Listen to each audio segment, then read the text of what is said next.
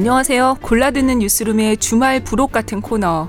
책을 좋아하시는 분들로 북적북적해지기를 바라는 또 정신없는 하루지만 잠깐이나마 책을 함께 읽어보는 시간 북적북적입니다. 저는 문화과학부의 조지현입니다. 혹시 이렇게만 소개하면 조지현이 누군데? 하시려나요? 저는 보도국 문화과학부에서 공연과 출판 쪽 기사를 쓰고 있고요. 문화팀 팟캐스트인 목동살롱으로도 찾아뵙고 있습니다. 어쩌다 이렇게 낭독 코너를 맡게는 됐는데 사실 목소리가 좋은 것도 또 잘 읽는 것도 아니어서 너그러운 마음으로 들어주시는 청취자분들께 늘 감사드릴 따름입니다. 제가 낭독 모임을 취재하러 예전에 갔을 때 참가자분들이 다들 이런 말씀을 하셨어요. 독서 토론 모임은 미리 책을 다 읽고 가야 한다는 부담이 있는데 낭독 모임은 가벼운 마음으로 와서 각자 한 장씩 돌아가며 읽으니까 부담이 없다. 이렇게요. 북적북적도 비슷합니다. 편안히 들으시고 듣다가 아, 30분으로는 안 되겠어. 다 읽고 싶다. 하는 책은 또 읽으시면 되고요. 자, 이번 주는 신화의 세계로 잠깐 다녀올까 합니다. 오르페우스 이야기를 읽으려고요. 주변에서들 간혹 물어보시는 게 읽을 책은 어떻게 정하냐고 하세요. 첫 번째, 제가 읽은 책 중에 빌려주고 못 받거나 뭐 아름다운 가게에 보내지 않고 갖고 있는 책. 청취자분들이 이 방송을 듣고 같이 읽으면 좋겠다 싶은 책. 또 그 중에서도 읽기 좋은 걸 이렇게 낭독하고 있는데요. 여기서 읽기 좋다고 함은 등장인물 여럿이 뭐 대사를 주고받는다든가 고도의 연기력을 요하지 않는다는 의미입니다. 왜 소설은 안 읽지? 하실 텐데 바로 이것 때문에 아직 소설을 읽지 못하고 있습니다. 아무튼 이번 주에 오르페우스 이야기를 읽게 된 건요. 2주 전쯤 서울시 오페라단이 몬테베르디라는 작곡가의 오페라 오르페오를 한국 초연했거든요. 이 세상에서 노래 제일 잘 부른다는 오르페우스의 노래를 성악가의 목소리로 들으면서 아, 북적북적해서 오르페우스 얘기를 읽어야겠구나 했습니다. 오르페우스 얘기는 그동안 뭐 영화로도 만들어졌고 여러 예술 장르의 소재로 이용되고 있고 이야기 자체도 워낙 잘 알려져 있죠. 그 중에서도 저는 오늘 소설가이자 번역가인 이윤기 선생께서 쓰신 그리스 로마 신화를 읽으려고 합니다. 먼저 낭독을 허락해 주신 웅진, 그리고 몇 해 전 돌아가셨죠. 이윤기 선생님께도 감사드립니다. 이 책은 2000년에 초판이 나왔고 저도 그때 사서 봤어요. 그 무렵에 EBS에서 이윤기 선생님께서 그리스 로마 신화 강의를 하셨는데 그 전에 다른 책으로 읽었던 것보다 훨씬 흥미진진했던 기억이 있습니다. 이 책은 신화를 이해하는 12가지 열쇠라는 부제가 달려 있는데요. 모두 12개의 장으로 이루어져 있어요. 흥미진진합니다. 뭐 중학생부터 어른들까지 즐겁게 읽으실 만합니다. 오늘은 그 중에서 제 7장, 노래는 힘이 세다, 오르페우스의 사랑을 함께 읽겠습니다. 준비되셨죠?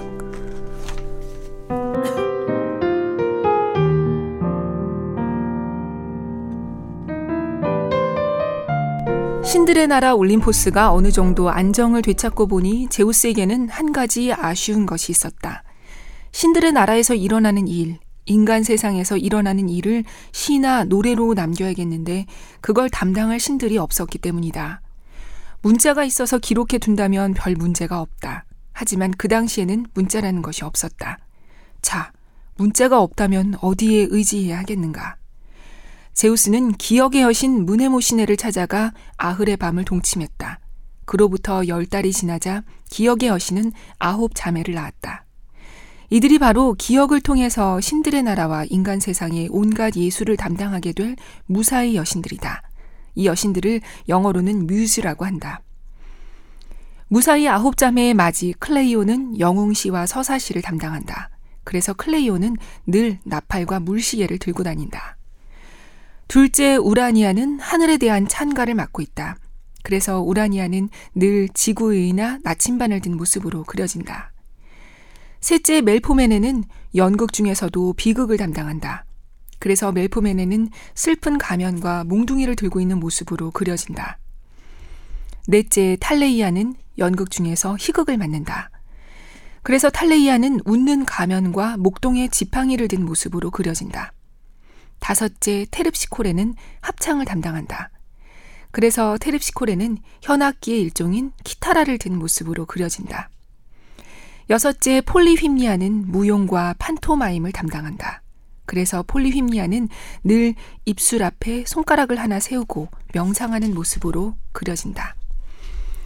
일곱째 에라톤은 서정시, 여덟째 에우테르페는 유행가, 막내 칼리오페는 현악과 서사시를 맡고 있다. 딸림 여신에 해당하는 이들은 자주 올림포스 천성으로 올라가 신들의 잔치에서 말석을 얻어 시와 음악으로 흥을 돋우지만 대개는 헬리콘 산에서 지낸다. 헬리콘 산은 산빛 아래 향나무가 많고 물이 너무 맑아 독사의 독리까지 사가 없어진다는 곳이다. 이들은 천마 페가소스의 발굽자리라고 전해지는 히포크레네, 즉 말의 샘가에서 그 샘물 마시기를 즐겼다. 그 샘물이 영묘한 시상을 떠오르게 하기 때문이다. 무사히 여신들은 자리만 어우러지면 노래 부르고 춤을 추었고 그러다 지치면 샘물로 몸을 깨끗이 닦고 올림포스로 올라갈 채비를 했다. 음악의 신 아폴론이 무사히 아홉 자매의 막내인 칼리오페를 사랑한 적이 있다. 음악의 신과 현악기의 여신이 어울린 것이다. 그리하여 칼리오페가 아들을 낳으니 그가 바로 천하 제일의 명가수라고 불리는 오르페우스다. 오르페우스는 아버지 아폴론에게서 현악기의 일종인 리라, 즉 수금 한 대와 연주하는 기술을 물려받았다. 오르페우스의 수금 켜는 솜씨는 참으로 훌륭했다. 그리고 노래를 잘 지었을 뿐만 아니라 부르기도 잘 불렀다. 그래서 그의 음악에는 매혹당하지 않는 사람이 없었다. 인간뿐만이 아니었다. 짐승까지도 오르페우스가 고르는 가락을 들으면 그 거친 성질을 누기고 다가와 귀를 기울이곤 했다. 나무나 바위도 그 가락의 매력에 감흥했다. 나무는 그가 있는 쪽으로 가지를 휘었고 바위는 그 단단한 성질을 잠시 누그러뜨리고 가락을 듣는 동안만은 말랑말랑한 상태로 머물러 있었다고 한다. 이 천하제일의 명가수는 나이가 들자 에우리디케라는 처녀와 혼인했다. 신랑의 어머니가 무사히 여신 중 한 분이었던 만큼 결혼식은 성대하게 치러졌다. 결혼의 신 휘메나이오스가 몸소 참석했을 정도였다. 결혼의 신 휘메나이오스가 와서 축복한다는 것은 행복의 약속이나 다름이 없었다. 그러나 휘메나이오스는 이 둘의 결혼식에서만은 이들을 축복해주지 않았다. 결혼식 분위기에서도 신랑과 신부가 행복하게 잘 살 것이라는 조짐은 하나도 보이지 않았다. 아니, 행복의 조짐은커녕 휘메나이오스가 들고 온 횃불에서는 연기가 너무 많이 났다. 그 바람에 신랑 신부는 눈물까지 흘리지 않으면 안 되었다. 결혼한 지 열흘이 채 못 되는 어느 날, 새색시 에우리디케는 동무들과 함께 올림포스산 기슭의 템페 계곡으로 꽃을 꺾으러 갔다. 그런데 이곳에는 양을 돌보면서 꿀벌을 치는 아리스타이오스라는 청년이 있었다. 아리스타이오스는 운명의 손길에 등을 떠밀려서 그랬는지 아니면 건강한 젊은이의 호기심 때문인지 에우리디케에게 말을 붙여보려고 했다. 물론 에우리디케가 새색시인 줄 모르고 그랬을 것이다. 에우리디케는 새색시인지라 황급히 그 자리를 피하여 달아났다. 아리스타이오스는 달아나는 에우리디케를 뒤쫓으며 소리쳤다. 희롱하려는 것이 아니고 그저 말 몇 마디 여쭈려는 것이니 달아나지 마세요. 그러나 에우리디케는 걸음을 멈추지 않았다. 요정들이 멀찍이 서 있다가 달아나는 에우리디케를 보고 달려왔다. 나도 더 이상 쫓지 않을 테니 이제 그만 달아나세요. 자, 내가 걸음을 멈추었으니 아가씨도 이제 그만 걸음을 멈추세요. 아리스타이오스는 걸음을 늦추며 저만치 달아나는 에우리디케를 향해 소리쳤다. 요정들도 드러나는 듯이 크게 소리친 것이다. 이 싱거운 술래잡기는 곧 끝났다.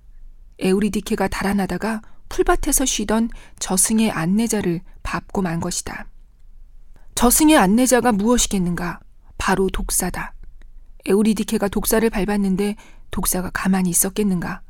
독사는 에우리디케의 발 뒤꿈치를 물었다. 뱀에게 물린 불쌍한 에우리디케는 요정들에게 안겨 집으로 돌아오는 길에 숨을 거두었다. 졸지에 새색시를 잃은 신랑 오르페우스는 신과 인간은 물론이고 숨 쉬는 모든 것에게 수금소리와 노래로 슬픔을 전했다. 함께 슬퍼해주는 사람은 많았다. 하지만 그 사람들은 에우리디케의 죽음을 당연한 죽음, 오르페우스의 슬픔을 당연한 슬픔으로 알았다. 오르페우스가 어찌나 간절하게 슬픔을 노래했던지 슬픔에 목이 맨 들짐승들은 더 이상 풀을 뜯지 않으려 했고 초목은 하데스가 원망스러웠던지 고개를 저승 쪽으로 접었다.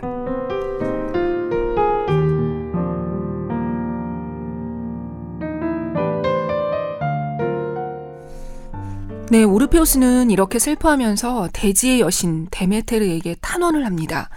아내를 찾으러 저승으로 가겠다는 건데요. 여기 대사가 많아서 제가 간략히 이렇게 설명하고 넘어갈까 합니다. 대지의 여신은 나도 딸을 잃어서 네 마음을 잘 안다. 하지만 제 아무리 대지의 여신이지만 저승은 내 마음대로 못 간다. 이렇게 답합니다. 여기서 잠깐 부연 설명을 드리면 이 데메테르 여신과 제우스 사이의 딸이 바로 페르세포네죠.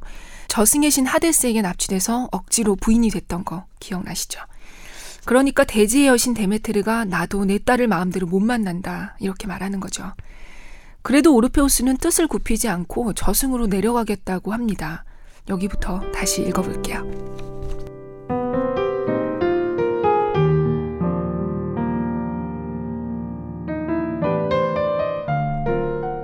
헤라클레스는 힘에 의지해서 산 몸으로 홀령의 나라를 다녀왔고 테세우스는 헤라클레스에게 의지해서 산 몸으로 홀령의 나라를 다녀왔습니다. 저승은 푸시케가 사랑에 의지해서 다녀왔고 시지포스가 꾀에 의지해서 다녀온 곳입니다. 저 역시 사랑에 의지해서 다녀오겠습니다. 돌아오지 못하면 에우리디케와 함께 그 나라에 머물겠습니다. 오르페우스는 이렇게 말하면서 일곱 줄의 수금을 가만히 가슴에 껴안았다. 아케론강의 뱃사공 영감 카론이 산자를 배에 태워 강을 건네줄까? 오르페우스는 대답 대신 수금을 가리켰다. 수금 연주로 카론의 환심을 살 수 있을 것이라는 뜻이었다. 불의 강 플레게톤을 건너야 할 터인데 네가 무슨 수로 불길을 이길 것이며 망각의 강 레테를 건너야 할 터인데 네가 무슨 수로 이승의 기억을 강에 떠내려 보내지 않을 수 있겠느냐? 오르페우스는 또 한 번 수금을 가리켰다. 네가 아폴론에게서 수금을 배웠다는 말이 빈말이 아니었구나.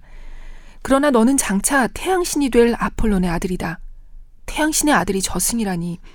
네가 대지의 여신이라고 부르는 나에게도 산 목숨이 죽은 목숨을 만나러 가는 이치가 쉽지만은 않다. 내 딸 페르세포네가 해마다 하데스에게 휴가를 얻어 내게로 올 때 잘 다니는 길이 있다. 타이나론으로 가보아라.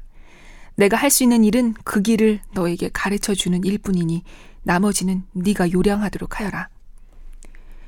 데메테르 신전의 제관은 여기까지 뜻을 전하고는 타오르던 향불을 껐다. 오르페우스는 아폴론에게서 배운 수금 솜씨를 반주로 하여 이 생성과 소멸의 여신을 찬송했다. 아득한 옛날에 헤라클레스는 저승의 문을 지키는 머리 세 딸린 개 케르베로스를 잡으러 저승으로 간 적이 있다. 그때 헤라클레스는 엘레우시스 땅에서 데메테르를 섬기는 필리오스의 도움을 받은 것으로 알려져 있다. 필리오스는 문에서 온 자라는 뜻이다. 그렇다면 필리오스는 하도필라이, 즉 저승의 문에서 온 사람이었을까? 오르페우스는 엘레우시스 땅으로 갔다. 그 역시 필리오스의 안내를 받아 라코니아 땅 타이나론 동굴을 통하여 저승으로 내려갔다. 오르페우스가 쇳덩어리인 대장간 모루가 아흐의 밤낮을 떨어져야 닿을 만큼 깊고 깊은 저승까지 내려가는데 얼마나 걸렸는지 그것은 미토스가 말하지 않아서 우리는 모른다. 그러나 헤라클레스가 그랬듯이 오르페우스도 대장간 모루가 아니다. 인간이 죽어서 가는 저승까지의 거리를 손가락으로 꼽아서 어떻게 헤아릴 수 있으랴.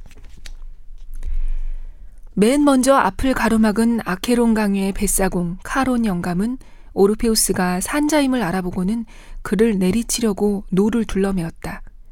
그러나 오르페우스가 수금을 뜯으며 노래를 부르자 아케론 강은 저승에 가로놓은 제 신세를 한탄했고 뱃사공 카론 영감은 오르페우스를 태워 강을 건네준 뒤에도 배로 돌아가려 하지 않았다. 너무 감동한 나머지 돌아가는 것을 잊었던 것이다.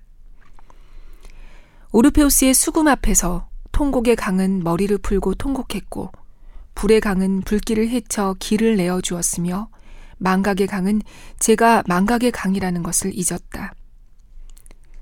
홀령의 무리를 지나 하데스와 페르세폰의 앞으로 나선 오르페우스는 수금 반주로 노래하기 시작했다. 하이데스이시며 폴리데그몬이신 하데스 신이시여 소테이라이시며 데스포이나이신 페르세폰의 여신이시여 하이데스는 보이지 않는 신이라는 뜻 폴리데그몬은 많은 나그네를 영접하는 신이라는 뜻이다. 둘 다 하데스의 별명이다. 소테이라는 세상을 구하는 여신이라는 뜻, 데스포이나는 여왕이라는 뜻이다. 둘 다 페르세포네의 별명이다.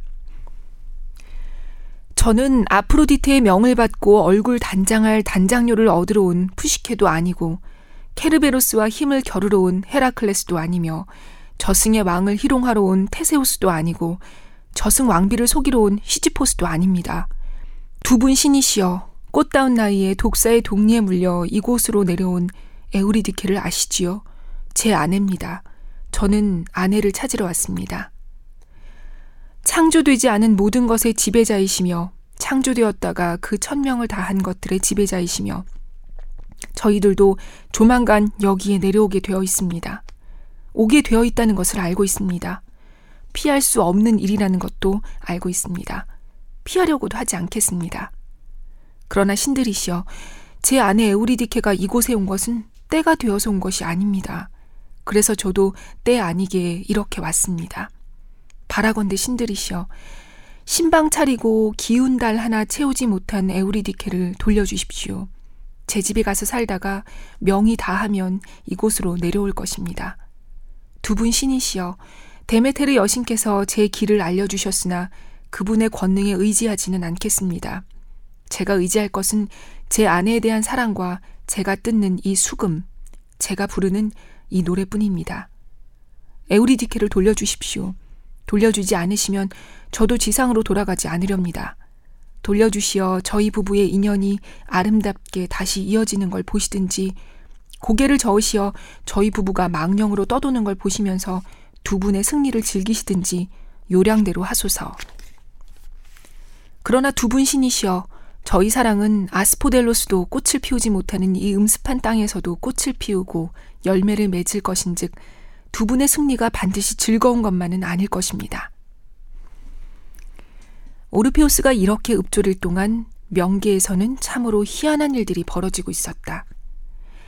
하데스는 울고 싶던 차에 매맞은 듯한 얼굴을 했고 페르세포네는 오르페우스와 하데스를 견주듯이 번갈아 바라보았으며 케루베로스는 꼬리를 다리 사이로 말아 넣었고 뱃사공 카론 영감은 홀령에게서 뱃삭으로 받은 엽전을 한 줌씩 집어 공중으로 던지고 있었다. 저승왕의 궁전 오른쪽에는 무한지옥 타르타로스가 있다. 이 타르타로스에서는 많은 죄인들이 벌을 받고 있는데 그중 탄탈로스는 물속에 몸을 잠그고 있는데도 영원히 갈증에 시달려야 했다. 탄탈로스가 마시려고 입을 대면 물이 달아나 버렸기 때문이다. 하지만 오르페우스가 노래를 부르고 있을 동안만은 물이 달아나지 않았고 탄탈로스도 물을 마시려고 하지 않았다. 제우스를 속인 익시오는 영원히 도는 불바퀴에 매달려 비명을 지르고 있었다. 그러나 오르페우스가 노래를 부르고 있을 동안만은 불바퀴가 돌지 않았고 익시온도 비명을 지르지 않았다. 익시온 옆에는 튀티오스가 독수리의 부리에 살을 파먹히면서 소리를 지르고 있었다. 그러나 오르페우스가 노래를 부르고 있을 동안에는 독수리가 티튀오스의 살을 파먹지 않았고 티튀오스도 소리를 지르지 않았다. 익시온 옆에는 밑빠진 독에다 영원히 물을 길어다 부어야 하는 다나오스의 딸들도 있었다. 그러나 오르페우스가 노래를 부르고 있을 동안만은 밑빠진 독에서도 물이 새지 않았다. 덕분에 다나우스의 딸들은 잠시 허리를 펼 수 있었다. 시지포스는 저승 왕을 속인 죄로 산 꼭대기로 바위를 굴려 올려야 했다. 그러나 바위는 산 꼭대기에만 이르면 다시 굴러 내려왔기 때문에 시지포스는 영원히 그 바위와 씨름하지 않으면 안 되었다. 그러나 오르페우스가 노래를 부르고 있을 동안에는 굴러 내려오던 바위가 노래를 듣느라고 잠시 중턱에서 멈추었고 시지포스도 거기에 걸터 앉아 노래를 들었다. 복수의 여신 에리뉴에스와 천벌의 여신 네메시스가 감동해서 눈물을 보인 것은 이때가 처음이었다. 옷깃으로 눈자위를 찍어내는 아내 페르세폰의 옆에서 가만히 고개만 끄덕이고 있던 하데스가 가까이 있는 저승사자에게 나직이 말했다. 에우리디케를 찾아서 데려오너라. 에우리디케가 독사에 물린 상처 때문에 잘쏙거리며 홀령들 사이에서 걸어 나왔다. 에우리디케는 고개를 돌린 채 오르페우스의 품 안으로 뛰어들었다. 그러나 아직 신혼이어서 그런지 둘의 포옹은 어딘지 어색해 보였다. 하데스가 이 어정쩡하게 포옹한 부부를 내려다보다가 징소리 같은 음성으로 말했다. 수많은 홀령들이 오르페우스의 수금, 오르페우스의 노래라고 하더니 과연 잘 타고 잘 부르는구나. 그래, 내가 너희의 눈물을 닦아주마. 이로써 내가 네 수금 타는 재간과 노래하는 솜씨의 값을 치르마. 대신 너는 이곳 홀령들이 흘린 눈물 값을 치러야 한다. 망각의 강물이 너 때문에 그 효력을 잃고 말았구나. 가거라. 네 아내를 데리고 가거라. 가되 내 땅을 벗어날 때까지 네 아내의 얼굴을 보아서는 안 된다. 이것이 저승의 법이다. 내가 너에게 물리는 눈물값이다. 네가 수금 소리로 이 기적을 일으켰으니 소리야 무슨 상관이 있겠느냐만 눈길은 나누지 못한다. 산자와 죽은 자는 눈길을 나누지 못하는 법이다. 내 말을 소홀하게 듣지 말라. 잘 가거라 오르페우스여. 오르페우스가 앞서서 하데스의 궁전을 나오자 에우리디케는 그의 뒤를 따랐다. 탄탈로스가 물줄기를 쫓으며 침을 삼키는 소리가 뒤에서 다시 들려오기 시작했다. 티튀오스가 비명을 지르는 소리, 익시온의 불바퀴가 도는 소리, 다나우스의 딸들이 독에다 물을 길어다 붓는 소리, 시지포스의 바위가 산을 굴러 내려오는 소리가 다시 들려오기 시작했다. 하데스의 뜻이 미리 전해져 있었던지 저승의 험한 길은 더 이상 험한 길이 아니었다. 오르페우스 부부는 음습하고 물매가 급한 길을 따라 오래오래 걸었다. 걷다가 오르페우스가 이따금씩 물었다. 잘 따라오지요? 잘 따라가요. 뒤돌아보지 마세요. 에우리디케가 다짐을 주었다. 한참을 걷다가 오르페우스가 또 물었다. 잘 따라오지요? 잘 따라가니까 돌아다 보지 마세요. 에우리디케가 또 다짐을 주었다. 이윽고 오르페우스와 에우리디케는 날빛이 보이는 동굴 입구에 이르렀다. 항구의 불빛이 보이는데도 항구까지는 하룻밤 백길이 조이 되듯이 동굴 입구의 날빛이 보이는데도 하루 걸음이 조이 되는 것 같았다. 먼저 날빛 아래로 나선 것은 물론 앞서 나오던 오르페우스였다. 보고 싶던 마음을 오래 누르고 있던 오르페우스는 아내가 잘 따라오는지, 아내 역시 날빛 아래로 나섰는지 확인하고 싶어 뒤를 돌아다 보았다. 앞불싸. 동굴의 어둠을 미처 다 벗어나지 못했던 에우리디케는 남편이 돌아다 보는 순간 하던 말도 채 끝내지 못하고 다시 저승으로 떨어졌다. 가슴이 철렁한 오르페우스는 황급히 동굴로 들어가 손을 벌리고 어둠 속을 더듬었다. 그러나 손끝에 닿는 것은 싸한 바람뿐이었다. 오르페우스가 오던 길을 되돌아갔지만 뱃사공 카론 영감은 더 이상 배에 오르게 해주지 않았다. 오르페우스가 이래 동안이나 이 아케론강 언덕에서 수금을 뜯으며 노래를 불렀으나 고집센 카론 영감의 고개 한번 돌리게 하지 못했다.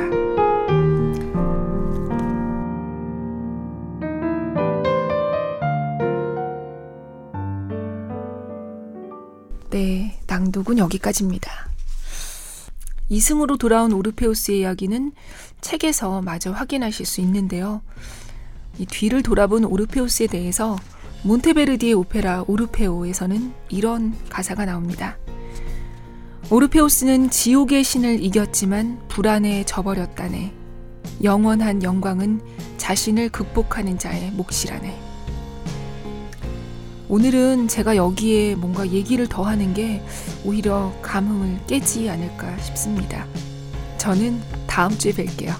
더운 계절 많이 지치지 마시고요. 안녕히 계세요.